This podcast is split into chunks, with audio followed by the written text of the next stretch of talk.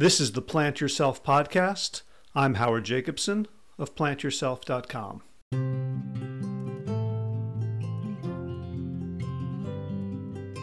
Today's guest, Dr. David Katz, needs both no introduction for a lot of folks, and he requires a huge, long introduction because of his incredibly productive career. He's the president of the American College of Lifestyle Medicine. He's the editor in chief of Childhood Obesity Journal. He holds five U.S. patents. He'd written 15 books, hundreds of peer reviewed articles, thousands of popular articles and blog posts. And he is one of the founders of the Glimmer Initiative, which we will talk about during the interview. I came across Dr. Katz's work when his brilliant analyses of crazy nutritional policy started making their way onto my Facebook feed. And his main argument is this fully 80% of all chronic disease and associated premature death around the world is preventable with uncontroversial knowledge we already have. The trouble is, this uncontroversial knowledge is not interesting to our media. And there's a lot of money pouring in the marketing of exciting and tantalizing contradiction uh, by, as Dr. Katz calls them, the pushers of glow in the dark marshmallows for breakfast. This interview, I believe, will save lives, so I'm thrilled to be the conduit to present his work to you. So, without further ado, Dr. David Katz, welcome to the Plant Yourself podcast. Thanks very much, Howard. Good to be with you.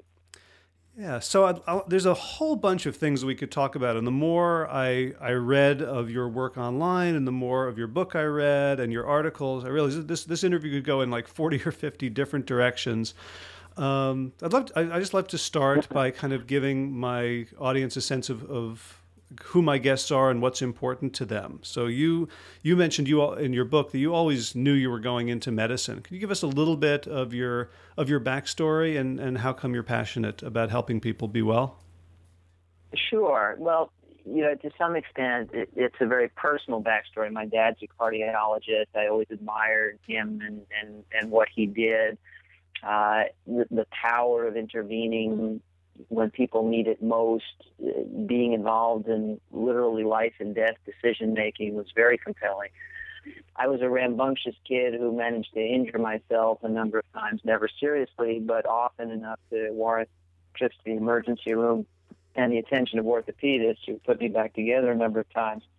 I was always impressed with what medicine could do, the combination of high tech and, and kind touch called out to me. And I was just raised to be, uh, I guess, Calvinist. You know, the, the, the notion that you really you needed to work hard and uh, and and essentially leverage the advantages that that you have in life to contribute something back. So medicine satisfied all of those requirements. I, it was also very, very important to me to have autonomy. Uh, I love working with teams, but I'm not terrific at having a boss. And and so medicine provides that kind of autonomy. You know, it's interesting. We often, I think, talk about the loftier elements of our career choices. But I think, you know, ultimately we, we want to enjoy what we do. And so some of the decision making is just about our, our character attributes. Uh, I need to be autonomous, and, and so that was an important factor. I love to study, I love to learn.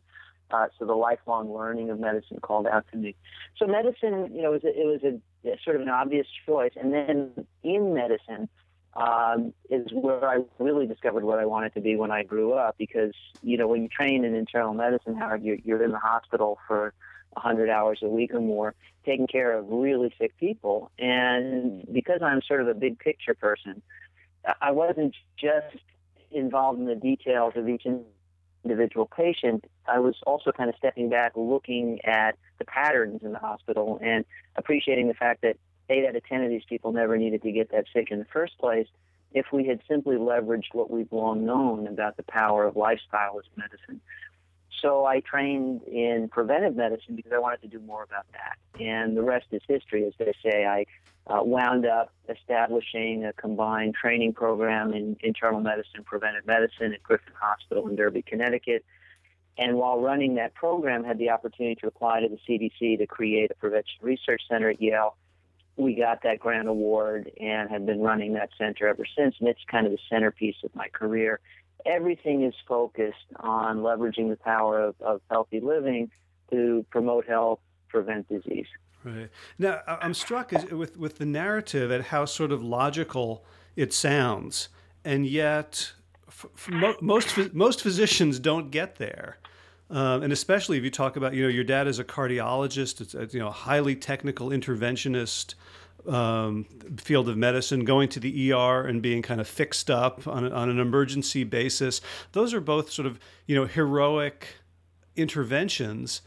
And I think most most doctors, you know, kind of through through training, through um, dare I say, you know, pharmaceutical and, and, device marketing, never get to the point where where they say what you said. Like obviously, we can prevent eighty percent of the things that that that take away years from life and life from years. How did you get there?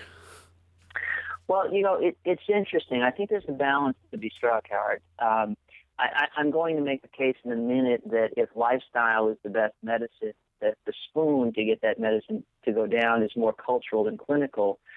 And you know, I think what doctors are doing may be mostly fine. It's only mostly fine because, of course, I'm a preventive medicine specialist and I'm president of the American College of Lifestyle Medicine. I, I definitely feel that clinicians should be at the tip of the spear, leading the way to more healthy lifestyle practices. So absolutely agree with that part.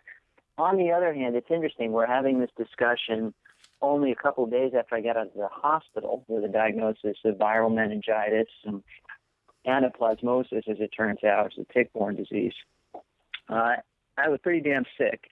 And, you know, when things were at their worst and I was having horrible shaking chills and crushing headaches, uh, I fully appreciated everything they did for me in the emergency room, uh, including the, the, spinal tap that led to uh, the diagnosis, um, but the intravenous treatments and, and all of the rest, uh, products of, of tech, if you will. What I think we need to recognize is that we can, in fact, prevent about 80% of all chronic disease. We can go a long way toward disease proofing ourselves with healthy living, but we can't go all the way. And, and the analogy I use routinely is you know, essentially, if if health is our vessel and we are the captains, if you've got a seaworthy vessel and you are an able captain, you've got a much greater likelihood of a safe crossing. But we never get to control wind and wave. We control ship and sail, but not wind and wave. And stuff can happen. There's storms at sea that can cause the best ship to founder. And so we need a disease care system. We simply do. And that's what doctors are trained for. You know, those countless hours of training are really not all about getting people to eat more broccoli. You know, they're really about intervening when things are completely falling apart and invasive hemodynamic monitoring hard choices among different pharmacotherapies. So, yes, you're right. You know, again, I, I'm I'm sort of the poster child to say doctors should be more involved in promoting healthy living. But honestly, where that works the best around the world, it's not doctors who are doing it; it's culture that's doing it, and, and we do still need a disease care system. So there, there's a balance to be struck. I'm very impressed with the example of the world's blue zones. Those are the places around the world that have the highest concentration of people who live to be 100. Uh, there have been five blue zones identified so far. Uh, Ikaria, Greece, Sardinia, Italy, Okinawa, Japan, Loma Linda, California, and the Nicoya Peninsula in Costa Rica.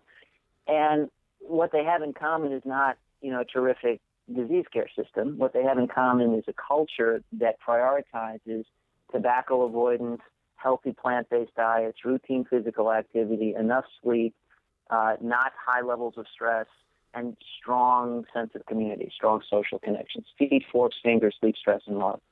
But again, the you know what what propagates that is culture rather than clinic. So we've got work to do here, um, and some of it's clinical, but a lot of it's cultural.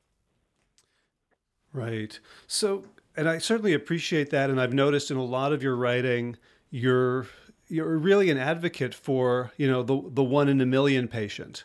Uh, even you know even as as you're advocating that you know 80% of us could avoid problems you're you're acknowledging that there's a rare cancer in a 23 year old in your own experience of um, anaplasmosis that that we need this system in the same way that we right. need you know body shops and, uh, and and people who can replace you know repair carburetors and engines for our cars, but most of the time we just need a tune-up and oil change.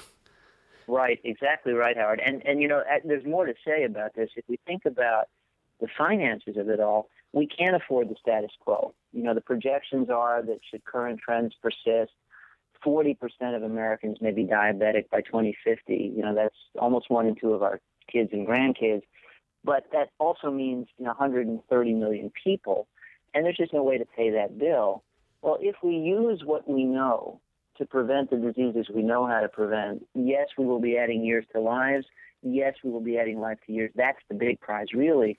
But as a byproduct of that, we'll free up enormous resources, which I suggest we use in a wide variety of ways to improve society.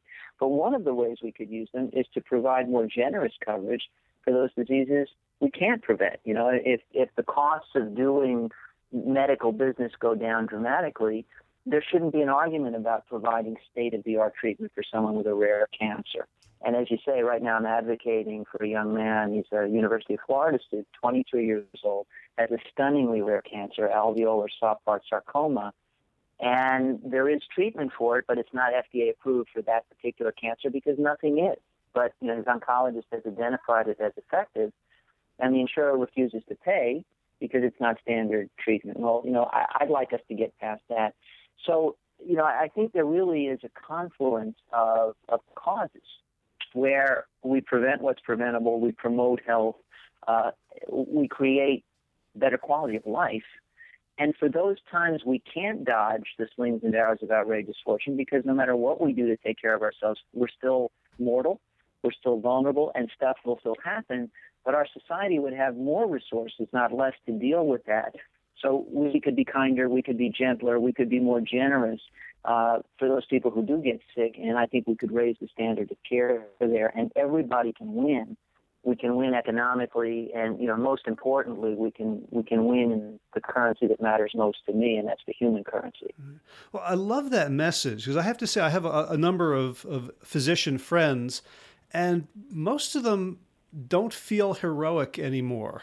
The way they did when they were in high school when i do when they were sort of contemplating medicine and your words about like if we if we stop just giving pills to people for their diabetes and high cholesterol and angina which is totally preventable by lifestyle you know very close to 95 96% of the time and we get to focus on those those rare cases where where we can make medical history, where we can make advances, where we can make a huge difference, where there's no one else who can help. That feels like it would be very exciting for for physicians as opposed to wanting to protect their economic turf and and their you know um, monopoly over over prescribing um, bisphosphonates and and statins. I, I, I agree with you. You know, it's interesting. Uh, we we had our annual meeting of the American College of Lifestyle Medicine in San Diego last year. We have a, our next meeting coming up in the fall in Nashville. And, uh, you know, obviously, given what I do, I attend a lot of meetings, and I have never felt energy like this before. Uh, this really is inspiring. So, people in medicine who have forgotten what it feels like to be truly inspired, when we start talking about the potential to add style as medicine can do, they do get inspired. And then, yes, I, you know, I think there's an opportunity for us also because we're making a massively better use of our societal resources to focus on those heroic things that, that modern medicine can do because that's quite amazing. You know, as, as Paul Simon said, these are the days of miracle and wonder. uh, you know, medical technology, we, we spend most of our time criticizing the system these days, big pharma, big medicine, and, and there are real problems.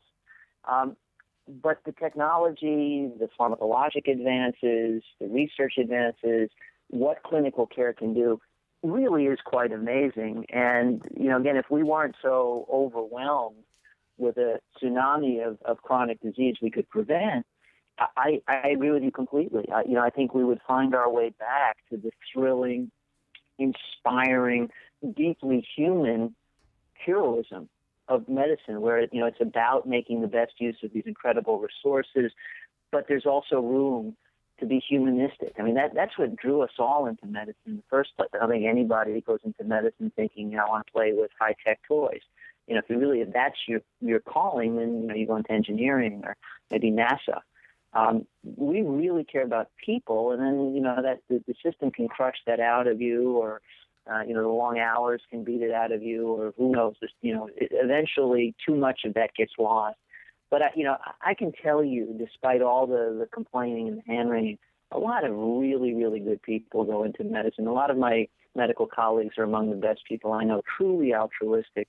If we improve the system, improve resource allocation, do a better job of making lifestyle the prevailing medicine, prevent what's preventable, I completely agree with you. I think there's opportunity for inspiration and, and heroism. Uh, and and we can do a better job of helping those in most desperate need because we're not so worn out treating stuff that never needed to happen in the first place. Right. One of my notes to ask you about is I noticed that your educational background you have you have an MD and you also have uh, MPH, a Master's in Public Health. And I was going to ask you about the tension between the two, but what I'm hearing makes me want to you know scratch that that question, and because I'm really hearing a, a passionate big tent approach that the, the two not only are the two not necessarily in conflict, but they really need to work together to create a healthy society?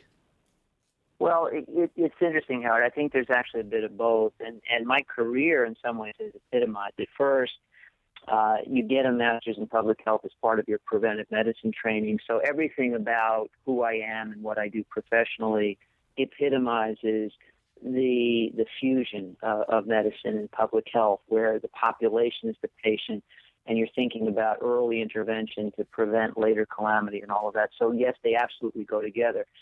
On the other hand, uh, I, I, for about a decade, was the director of medical studies and public health at the Yale School of Medicine. And what that meant was my primary office was at the School of Public Health, and it was my job to develop and run the curriculum for the medical students teaching public health. And there was unbelievable tension between the medical school and the School of Public Health there was a constant need to try and get medical students to care about public health. It, it seemed irrelevant to them since what they were training to do was hands-on clinical care. And there are tensions in the realm of policy and ethics too. So, for instance, if you look with the cold hard calculus of, of public health, maximizing the good for the population, you might say, well, I don't know if we should spend money on very costly treatments for very rare diseases because maybe that same amount of money could be used to vaccinate 10,000 people or you know do something else that would achieve greater net good at the population level. I've long acknowledged that you know as, as a physician it's my job to advocate to the very best of my ability to my utmost for my individual patient. But if I were on a panel of public health people making decisions about policy, I might make different decisions because what's most cost effective at the population level and what's in the best interest of a particularly needy patient may not be the same. But I think those are healthy tensions. Uh, you know, then the question becomes if we don't give somebody with a rare cancer the very costly chemotherapy they need, will we in fact use that same money, the same resources to vaccinate 10,000 people? If the answer is yes, you know, we're talking about rational rationing, and, and maybe that's a conversation worth having. But generally, in our culture, the answer is no. You know, it, it, there there isn't that swap. Well, if we don't do this, we're going to do that. It's just you know we either do this or don't do this, but we don't translate that into the greatest possible net good. So there are interesting and I think some healthy tensions between medicine and public health, because sometimes you know you really are looking at just the one patient. Sometimes you're looking at a population. By and large, they are more conjoined than anything. And after all, at the end of the day, there really is no public you know the public is some uh, anonymous amorphous thing there's just people and you know when we talk about prevention and, and eliminating 80% of all chronic disease which is the knowledge we already have you know that that's not about some statistically anonymous mass that's about you and me and the people we love and others just like us. You know, if we eliminated 80% of heart disease, cancer, stroke, diabetes, dementia, you and I would feel it. Our families would feel it. So, you know, I think one of the things we have to, to do better is, is you know, is cultivate the bridge between medicine and public health and show people they're really the same. You know, if we do a better job in clinical medicine, the net effect is an improvement in public health. If we do a better job of achieving objectives at the level of public health, the lives we're talking about improving are real lives. You know, lives that are proximal to you and proximal to me. It's stuff we will feel. And, you know, I, I don't think we appreciate the extent to which we're talking about the skin we have in the game. Mm. Well, and, and, you know, I'm, I'm struck by how much of that tension is is maybe part of the system, the same way that the tension between, you know, a defense attorney uh, and the legal system in general, you know, the, the, defense attorney has, has an obligation in their case to defend the, you know the defendant as best they can, even though that person may be guilty. It's it's presumed that the tension contributes to this to the working of the system, but but how much of the tension is really unnecessary based on the the the crazy resource allocation? I'm thinking like, you know, the way we do medicine. It's like if if everyone um, came home and like drove their car into the side of their house and spent hours a day hitting their walls with a hammer, then we would have a crisis in in like construction. Like there'd be no money to fix if someone's roof actually blew off, there'd be no money to fix it because all the people doing construction would be constantly repairing the the walls and sidings of our house. That's a very it's an interesting analogy. Yeah, I totally agree. So um, you know, I I think first, we over medicalize, we over treat, and we fail to use the most effective, most cost effective, most universally accessible treatment we've got, and that's lifestyle as medicine, no question. Um, it, it's not just a clinical failing, it's a cultural failing. But it's a, it's a colossal failing and it's enormously costly. And so, yes, that is a flaw in the system. And the, the result is that you know, frankly, we're treating a lot of disease that didn't need to develop. The costs of that are high and and maybe exhausting and maybe unsustainable. And it's very much like, you know, we are using our homes and then running out of contractors to fix them. It wouldn't make any sense. You look at it and shake your head and say these people are crazy. Know, honestly, I'm a little bit inclined to do exactly that. And it, you know, it's not so much the clinicians who are taking care of the disease who are crazy, it's all of us collectively as a culture. We're crazy. We wring our hands about epidemic obesity and, and, and wring our hands and shed bitter tears over epidemic diabetes in, in ever more of our children. And yet we continue blithely to run on Dunkin' and market multicolored marshmallows to kids as part of a complete breakfast. You know, can you spell hypocrisy? That's what it is. I mean, it's festering hypocrisy. We are willfully marketing the causes of rampant chronic disease and then lamenting the costs, both in human terms and monetary terms, of that rampant chronic disease. It's just plain nuts. It's got to stop. And, and frankly, that's what my career is about. And right now we're being serious, but you know, sometimes I'll just joke about this stuff because maybe the best way to get people to be aware of something and, and, and kind of snap out of it is is with humor. You know, I, I've long joked with my patients, you know, that we're sort of all raised to think that an all-you-can-eat buffet is a bargain because you get more without spending more. And I say, but come on. I mean, the reality is you're going to get fat at no extra charge and then spend a fortune to lose the weight that you gained for free. Wake up and smell the Slim Fast. This is not a bargain anymore. This is Colson Newcastle. You know, so there's a lot of that kind of thing going on where we just do it because we've always done it. And we're not really thinking. And it's time to start thinking. You know, in an age of epidemic diabetes and fatty liver and, and even worse in ever younger kids, do we really want to be marketing multicolored marshmallows as breakfast just because they threw a multivitamin in at the end of the recipe? It's nuts. It's time to stop that nonsense. Right. So you you talk a lot about this uh, so now 20, 20 something year old uh, paper that looked at what you call the actual causes of death. Right. So not uh, heart disease or stroke or cancer. Those those are generally effects of the the main causes of death, which are you know food food forks, feet and fingers. The, the these lifestyle issues. So, and you t- in, in your book Disease Proof, you have a chapter that I found very moving about levees about you know each of us can put up a sandbag or two so, and, and i'm wondering what do you see as the actual causes of of those of those causes. If if if our behaviors are the problem, and we're still as a society, um, you know, marketing multicolored marshmallows and, and sugary fake drinks to kids, what where can we intervene? Where what are the causes where we have some leverage to do something about it? Well, you know, I, I think we can fix it all, and, and I, I I think we will fix it all partly because we have no choice. You know, it's a bit like climate change. We're very late to get this party started, but you know, we're going to have to get pretty serious about it because the effects on on the planet and water supplies and crops are going to leave us with no choice.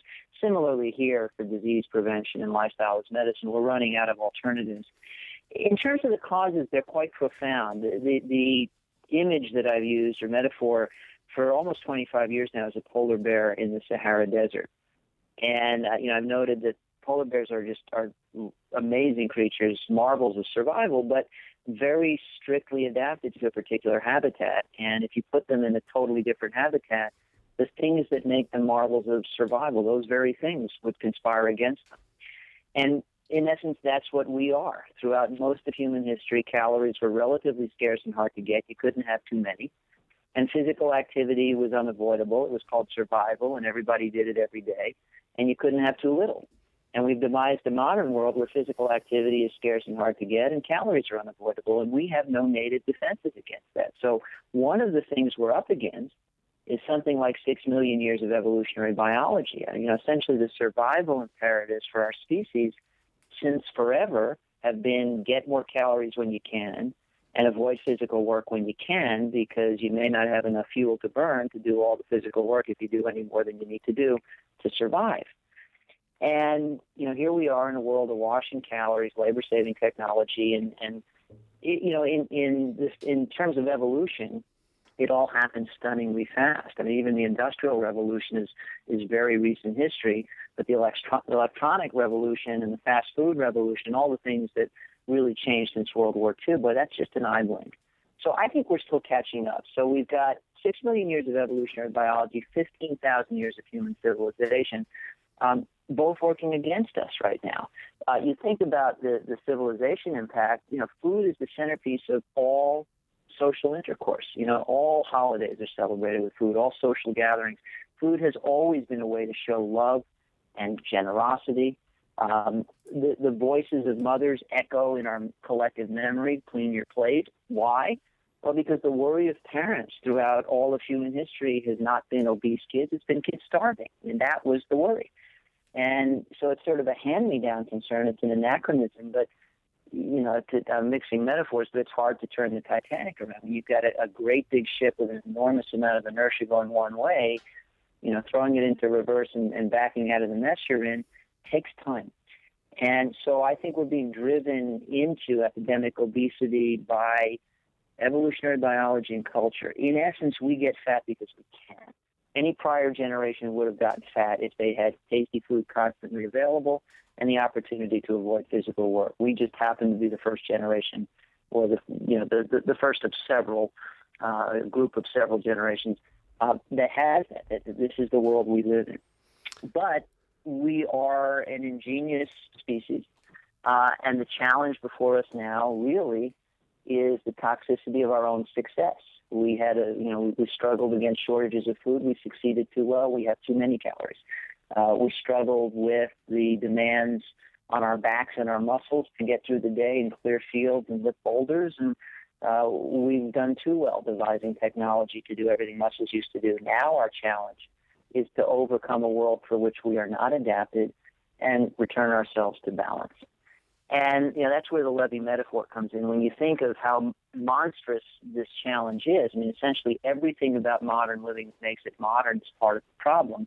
It's obesogenic, it's potentially morbidogenic. Said, well, think of that like a flood, a flood of highly processed, hyper palatable, energy dense, glow in the dark that you can't eat just one kind of foods, a constant flow of marketing dollars encouraging us and our kids to eat the foods that cause obesity and chronic disease, wave after wave of technological advance, replacing the work of muscles. Think of that as an obesogenic flood. And then let's think about containing those floodwaters with a levee. Every empowering program, policy, practice we come up with is one sandbag in the levee. What we have to recognize is no one thing we do, no matter how good it is, will be enough any more than a single sandbag is ever enough to stop a flood. It doesn't matter how good the sandbag is. It's got to be part of something bigger, more comprehensive. Uh, there is no quick fix. There is no silver bullet. There is no magical sandbag. Um, but every day, each of us can be part of the solution by adding a sandbag to the levee, or we can be part of the problem by abdicating and looking on passively as the floodwaters rise. So I'm hopeful that you know if if we think of this right, it it breaks down the, the problem, makes it manageable, breaks down the solution, turns it into something each of us can contribute to. Uh, and I very much hope and expect Howard to live to see the day when the ground at my feet dries out, and we have a whole new world of opportunity opening opening up before us. So I really I, I appreciate your vision and your optimism, and some some part of me uh, wants to argue with it a little bit. You know, the, the, same the same voice in my head that wants to argue with my own hope and optimism. Um, right. Which is like so on uh, on page two thirty one of uh, disease proof, you have an, e- an ecological model of diet, physical activity, and obesity, and it and it includes biology, demographics, physiological, social, cultural organization, physical policy.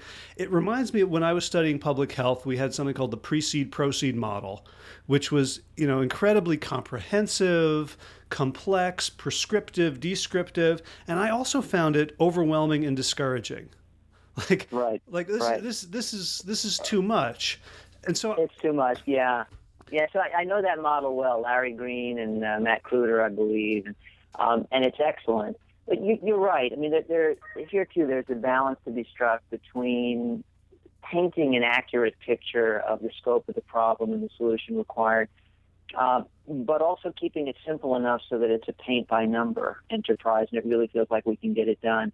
Uh, honestly, I, I think we can simplify all of this. I mean, let, let's face it mostly we're fat and sick because we smoke and need to stop. Uh, because we eat a lot of glow in the dark junk foods and need to stop. Uh, and we sit on our asses too much and need to get up and move around. I mean, it, you know, it, it just isn't rocket science. It really isn't.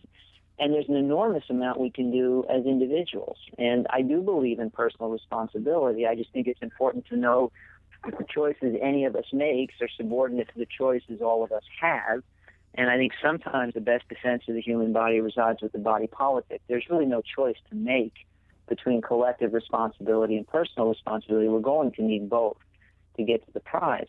But, you know, we can start as individuals and families by caring, by acknowledging that, you know, if I eat more food that's really food and less stuff that glows in the dark and turns my fingers bright colors, uh, you know, with, with powdery dust that, that, you know, phosphoresces, uh, I'd be better off and I can do that, and I can try to have less junk in the house, and I can try to be more active every day, and I can take my kids with me. The little things we can do, you know. So yes, we can bog down in the jargon of psychological models, and, and it, it can become overwhelming. But actually, I think it's fairly simple. And uh, to, to use another analogy that I found helpful, I've compared obesity and chronic disease to drowning. If we treated drowning the way we treat obesity, uh, we would certainly not have fences around pools. We would not have lifeguards at the beach. We would even have signs at the beach where there's a riptide saying, come on in, the water's fine. Because after all, we encourage people to eat the very things that contribute most to obesity. Come on, eat this. So, you know, we would actively propagate drowning and then we would be devising new treatments for it, right? Drugs to treat drowning, technology. I mean, it, it would be, we'd look at it and say, you know, there's no intelligent life down here. Well, what I'm suggesting is we go in the other direction. We don't do that. I mean, every now and then someone drowns and we resuscitate them. Similarly, every now and then someone's going to get severely obese or, or type 2 diabetes and we need to treat them.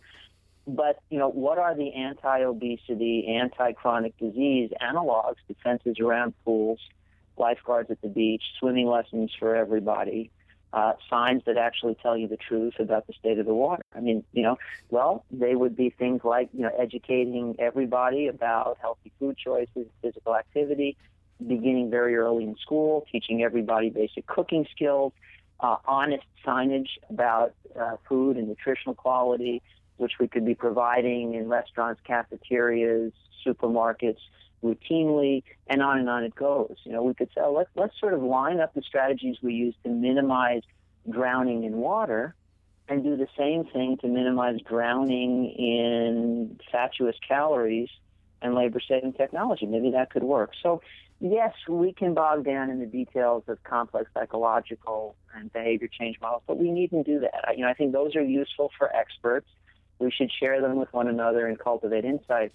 At the end of the day, I think we should be able to translate all of this into very simple, actionable language that anybody could understand, look at, and say, you know what?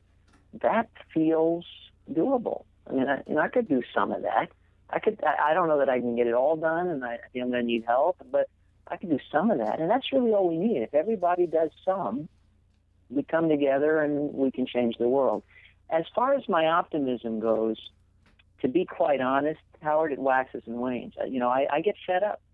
Uh, I'm a little bit disgusted. You know, I mean, it's 22 years since McGinnis and Foege published that that stellar paper, Actual Causes of Death, and we've had over two decades to turn what they told us into routine cultural action, and we haven't done it. You know, we continue to market multicolored marshmallows as breakfast. We continue to put profit ahead of people. Uh, so, you know, there are times I lose patience and say, you know, if we're that fatuous, we probably deserve to be fat too. Um, and, but, you know, more often than not, I regroup and say, you know what? Um, this is this is a huge turnabout for us. It really is. I mean, this really is reversing the momentum of evolutionary biology and human civilization. Nobody should expect this to come easy. Nobody should expect it to happen fast. Uh, but you know, little by little, we're going to realize the prize is luminous, the cost is untenable. We've got skin in the game. It's not about an anonymous public. It's about you and me and people we love and our children and our parents.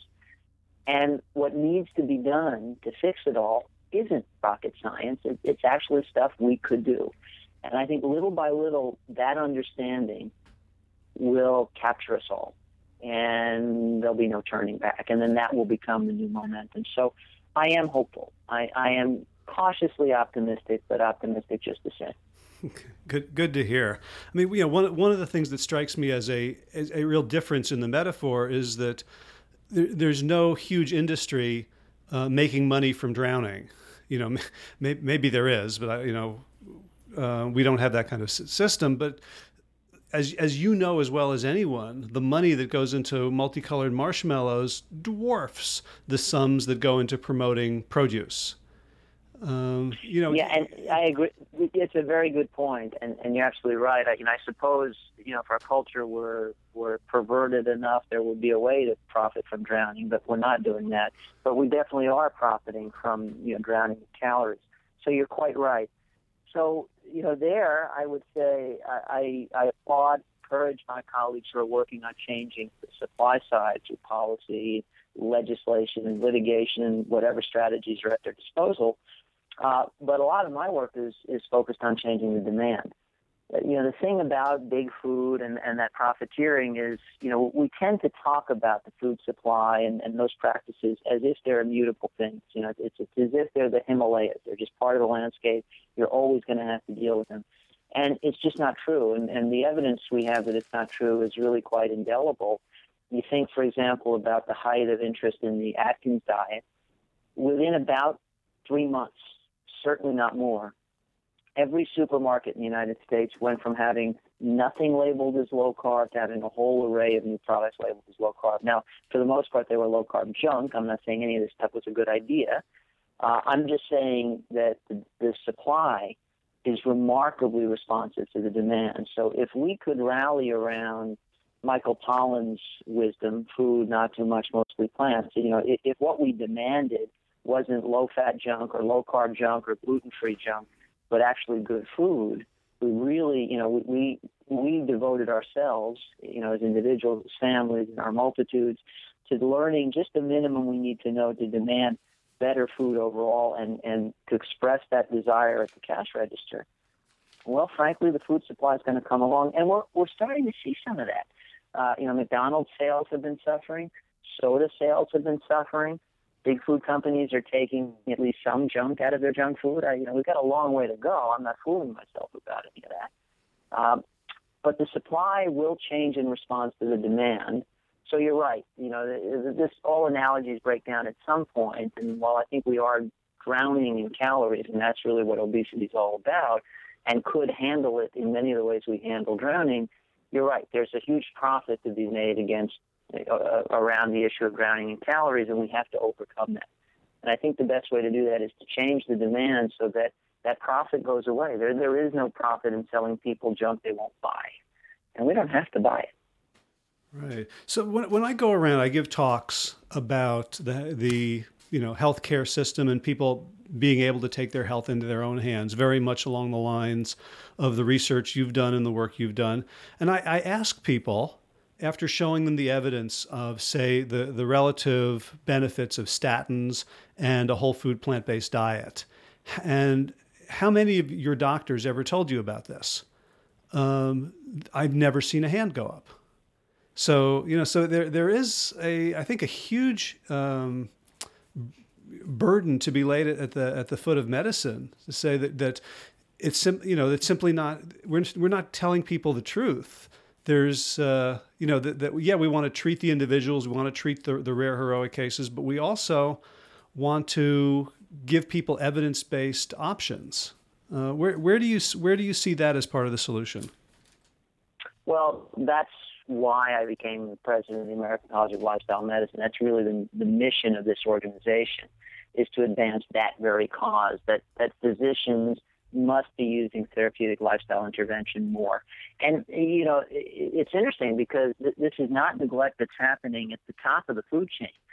The, the, the expert panels that put together treatment guidelines, whether it's for lowering blood pressure, improving blood sugar, uh, lowering uh, high cholesterol, they all begin with therapeutic lifestyle change. And you know, frankly, I, I don't know that they necessarily capture the best practices, like you know the, the potential plant-based diets, the work that David Jenkins, for example, has done to show that it can lower cholesterol as effectively as statins with a portfolio diet. Uh, but you know, they do emphasize vast improvements over the prevailing American diet. Uh, so the recommendations are there, but the practice really isn't. Why not? Well, because the, the, you know essentially we've met the enemy, and it is us. It is all of us. And, and what I mean by that is patients may not be willing to do it because it's too hard for them. In a culture that runs on junk, in a culture that encourages the use of every conceivable labor-saving technology, uh, in a culture that propagates insomnia and crazy hectic schedules with no time for physical activity, most people find it extremely hard to be active every day and to eat well. So if a doctor tells you to do that, you may say, I can't. And then what's the doctor supposed to do?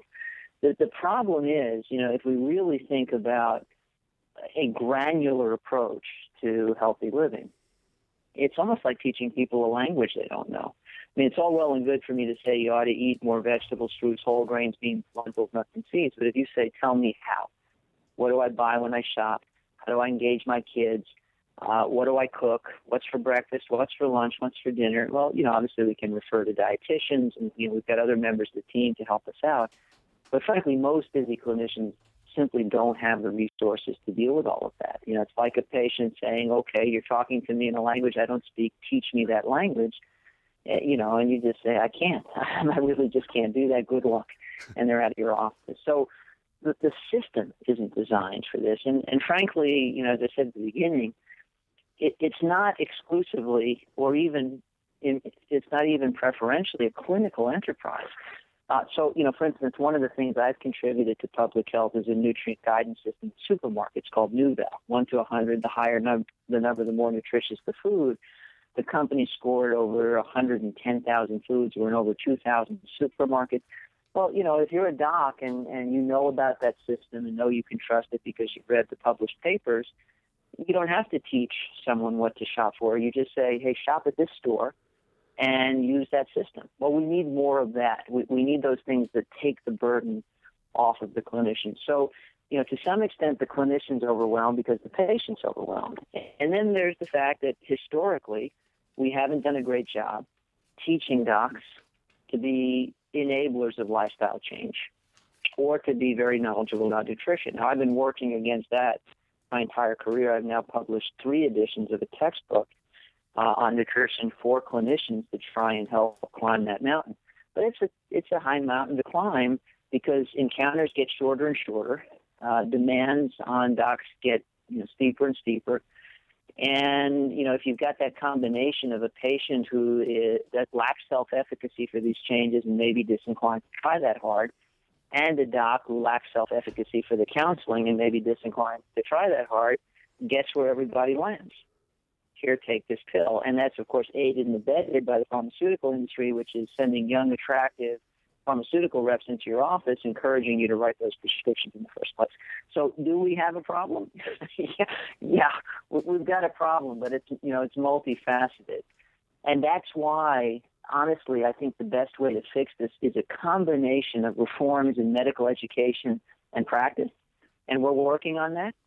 But at the very same time, reforms in our culture so that the docs don't have to fix all of this, but can say, you know, make sure your kids, uh, you know, are are getting this program in their schools, and make sure you're using this program in your supermarkets. And did you is your pastor aware of this program for churches? And you know, we really start to circle the wagon. So we, we've got this combined approach where we, we take maximal advantage of what can and should happen in clinics, including the use of, of lifestyle therapy, but cultural elements that support that and make it easier for both doctor and patient to get there from here. Okay. So that, that I think brings us nicely to the Glimmer Initiative and the True Health Coalition. So can you describe what, what that is, where where the idea came from, and what, what your goals are? Well, there, there are many ways to get into the discussion, but I think a good one is, is uh, President Kennedy's aspiration to put footprints on the moon. And you know, if we think about the fact that we accomplished that, it, it's really testimony to a couple of things. Uh, one is we wanted to get there.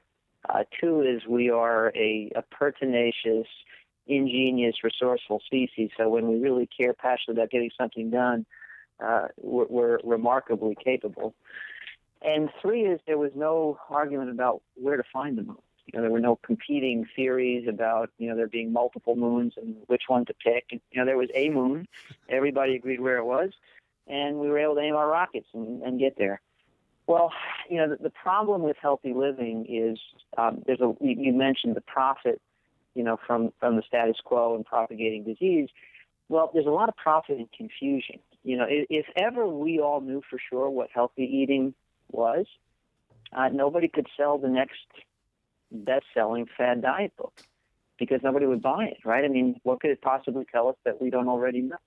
You know, imagine if we were selling books about you know alternative mixtures of air. You really shouldn't be breathing the atmosphere of the earth.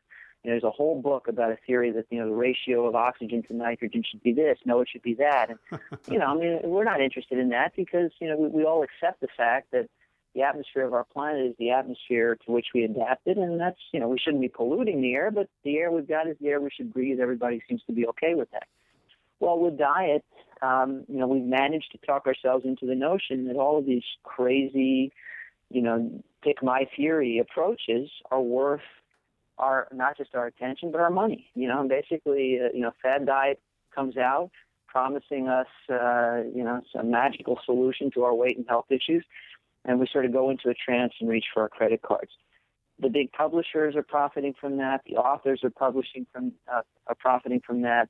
Uh, the media are profiting from that because, of course, you know it's on the morning shows every day, and all of this is pseudo confusion.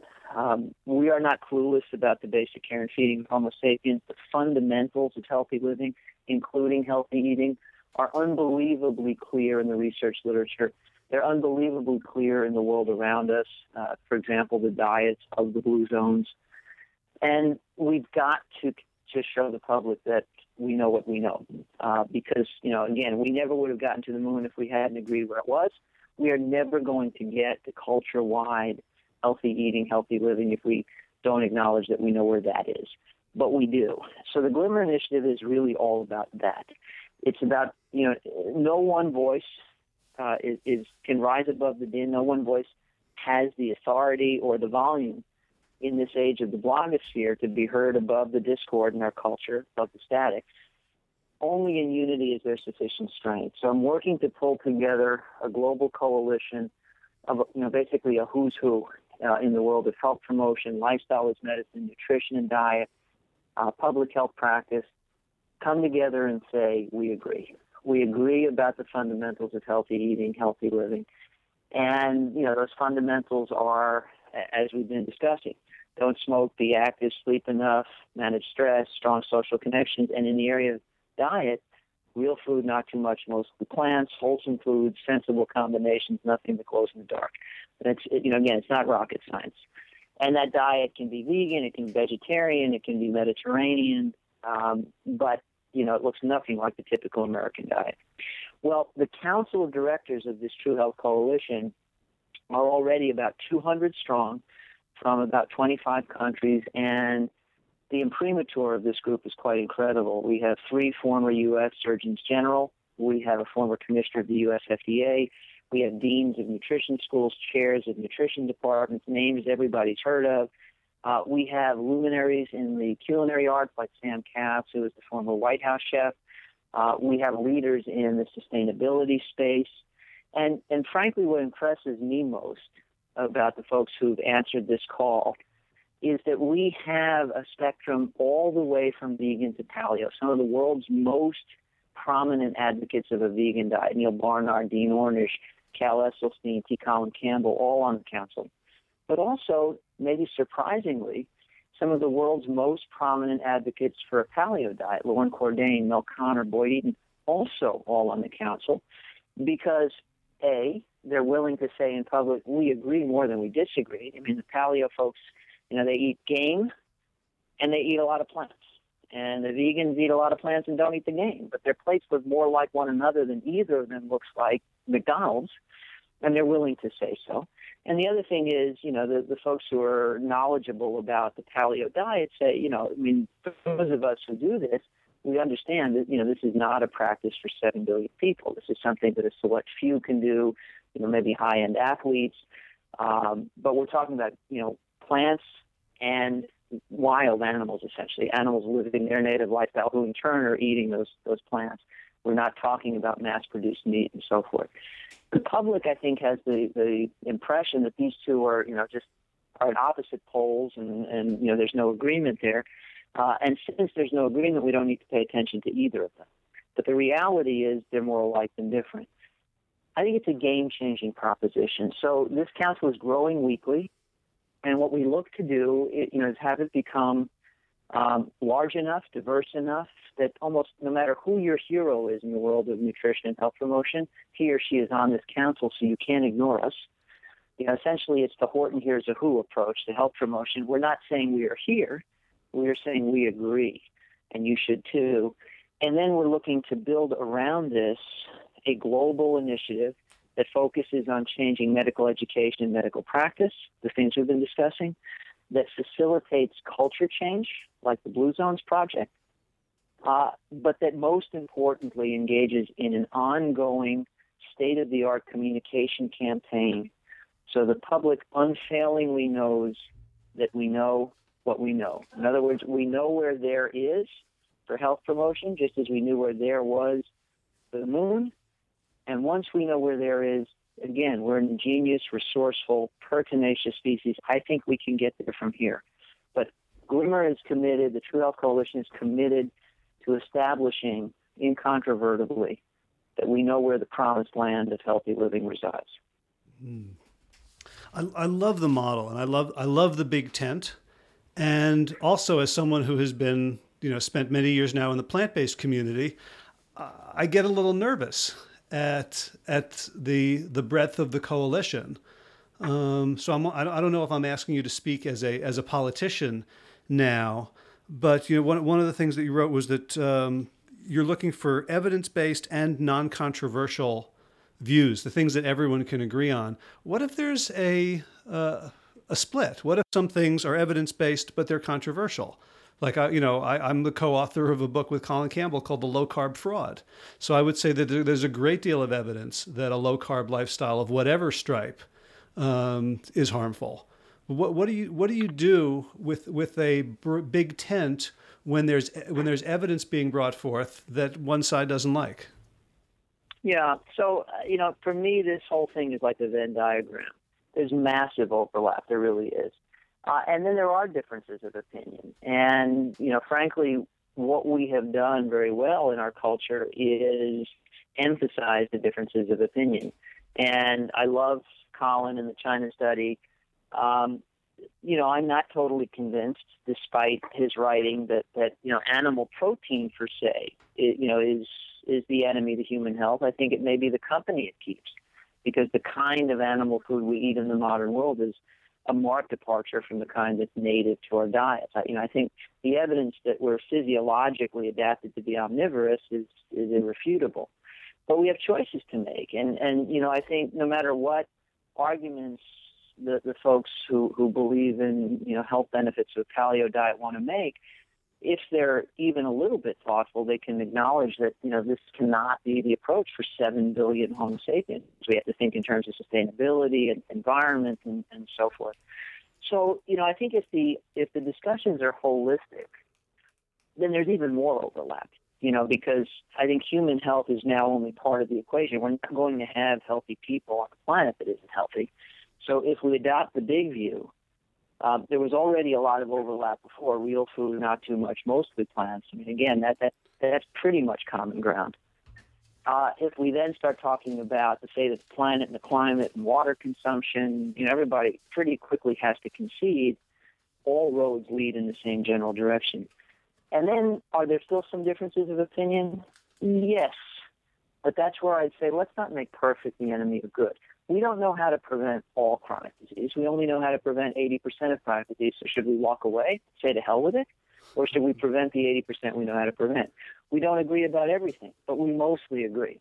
Should we say to hell with it and fail to put to good use what we do agree on because there's a little bit left to bicker about?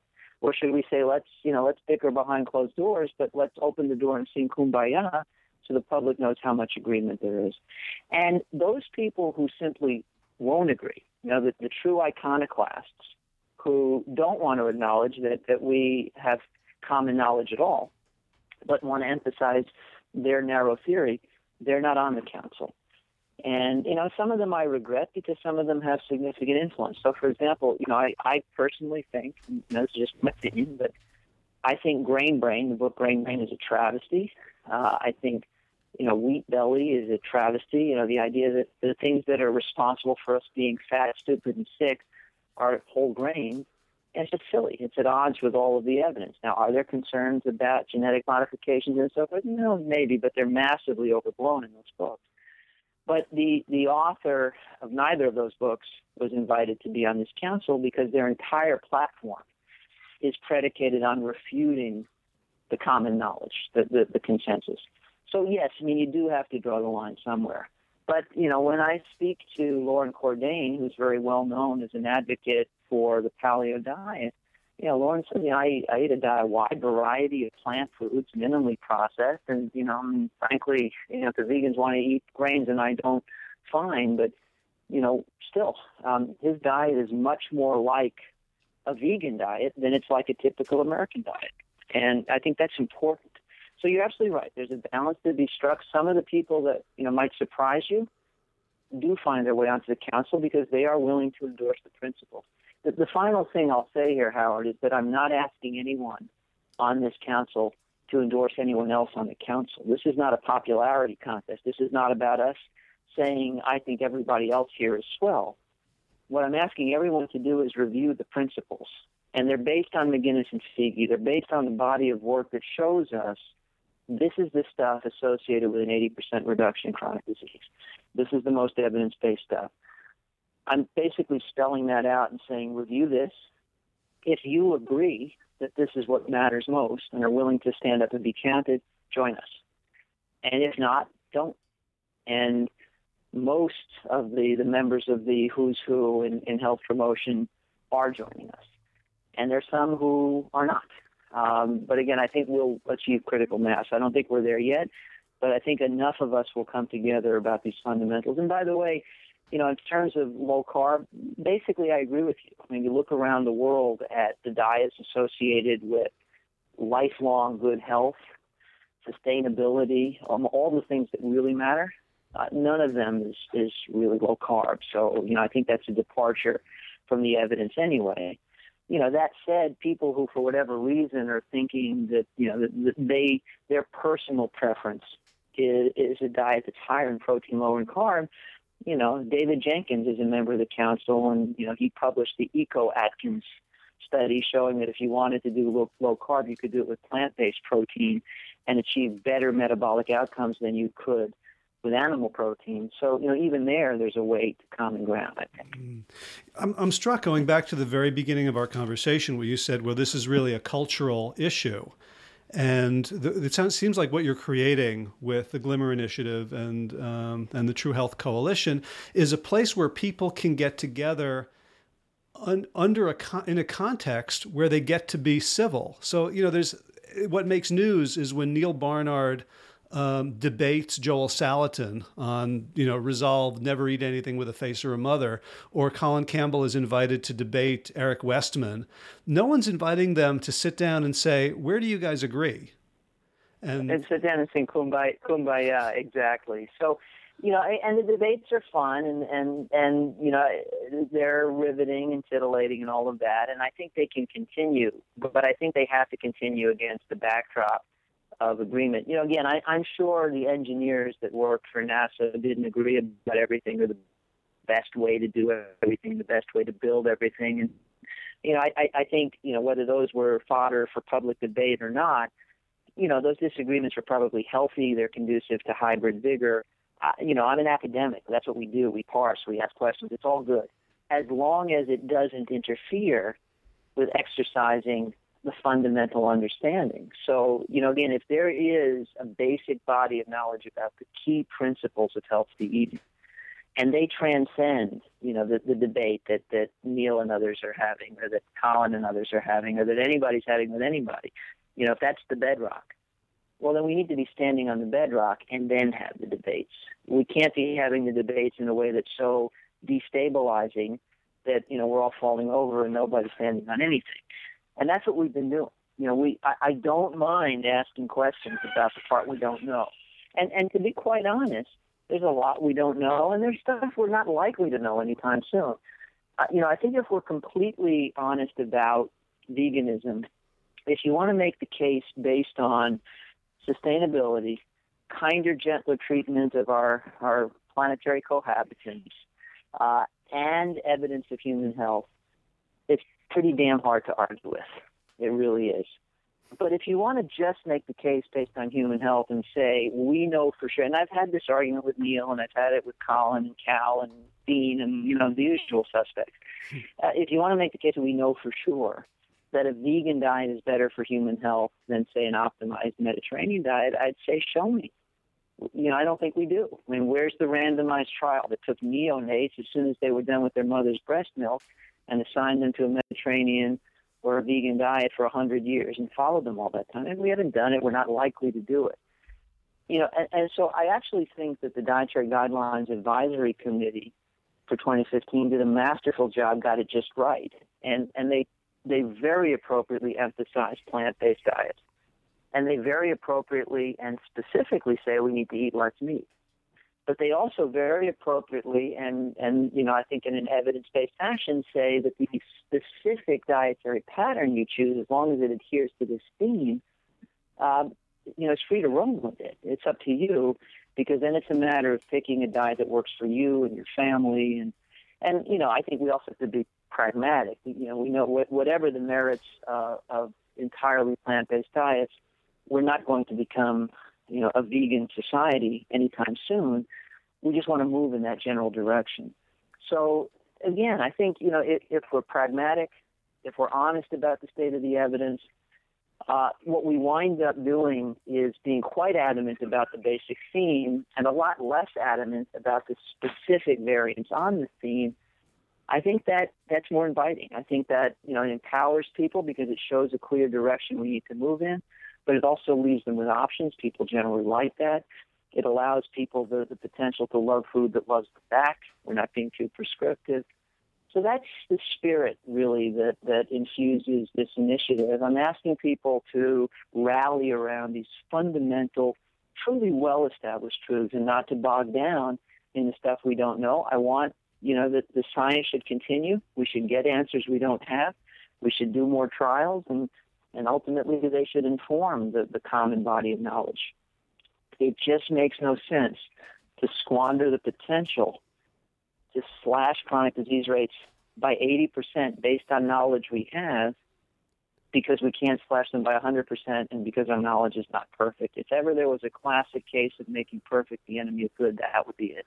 Right. Well, I, lo- I love your metaphor of if my foot was on fire, I wouldn't do a clinical trial. I'd reach for a pail of water. That's right. Exactly right. We know enough. We know enough. And, and again, the theme is very, very clear. And the theme, you know, is totally concordant with your mission. And, you know, again, the, the issue of plant-based eating, you know, it, it's it's clearly a salient feature of health promoting diets. But as I say, you know, the game has has gotten bigger than that. It's about it's about us and our health. It's about sustainability. It's about our aquifers. It's about our climate. It's about biodiversity. And when you start factoring in all of those critical considerations, it just becomes that much more salient. Right.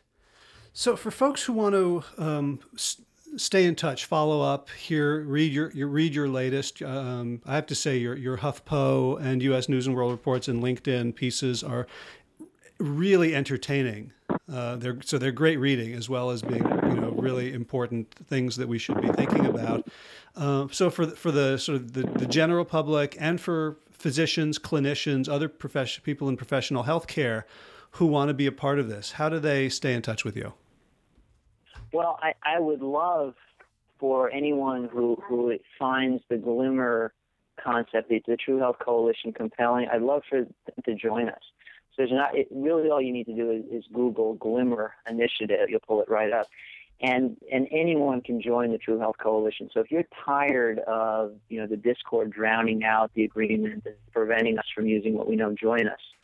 And then uh, in terms of following me, I'm active in all of the usual social media. I have uh, a LinkedIn account, a Facebook account, a Twitter account, and you can find your way to all of those via my website, which which is davidkatzmd.com. Uh, and I, I, think among those, um, probably Twitter's the, the, the single easiest way to keep up with my writing and other things I think are important. Because if I find if I write it and I think you ought to read it, I tweet it. Uh, but if I find it and I think it's important and, and we, we ought to read it, I tweet it as well. So those would be the uh, the principal ways of, of keeping track. Awesome. Well, Dr. David Katz, this is I, I feel so much I actually feel better. So it's it's really nice. I do a lot of these interviews and I feel sometimes I feel more virtuous and sometimes I feel smarter.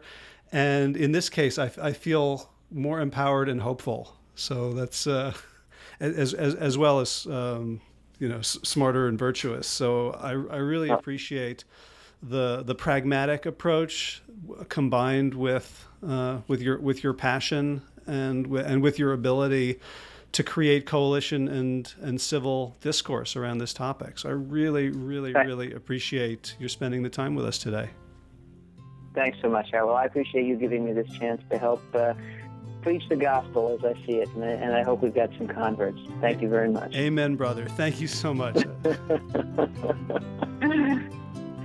be, be well. I hope you enjoyed that interview with David Katz, MD. Your action step for today is to check out the Glimmer Initiative online. See what you think of it. See if you agree that folks who typically debate and argue and disagree in public can and should come together to promote this very uncontroversial evidence about how we can all live healthier lives. See what you think. I'm curious. And you can leave comments uh, on plantyourself.com underneath this particular podcast post. I'm pleased to announce that the Plant Yourself podcast has its very first sponsor, which is me. I've just opened up my consulting practice, a wellness consulting practice called Triangle Be Well, and more about that in the coming weeks as I get my act together. But just planting a seed right now that I'm available for consultations to help folks get off the medical treadmill of disease management and explore the real possibility of true wellness. If you'd like to support this podcast, you can do so by going to iTunes and leaving a review and some stars. You can share it on social media. You can tell friends and family about it, email them links. And one thing that really helps is feedback to me.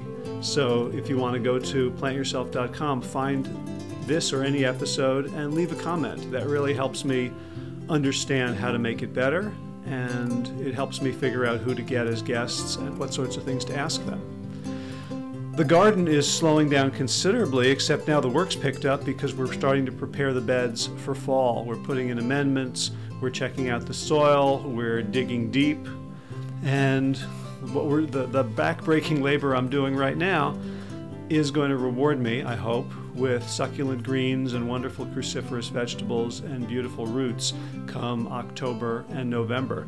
So, I hope that all the soil that you are tilling now will provide you with a sweet harvest of things that you love in the months and years to come. And as always, be well, my friends.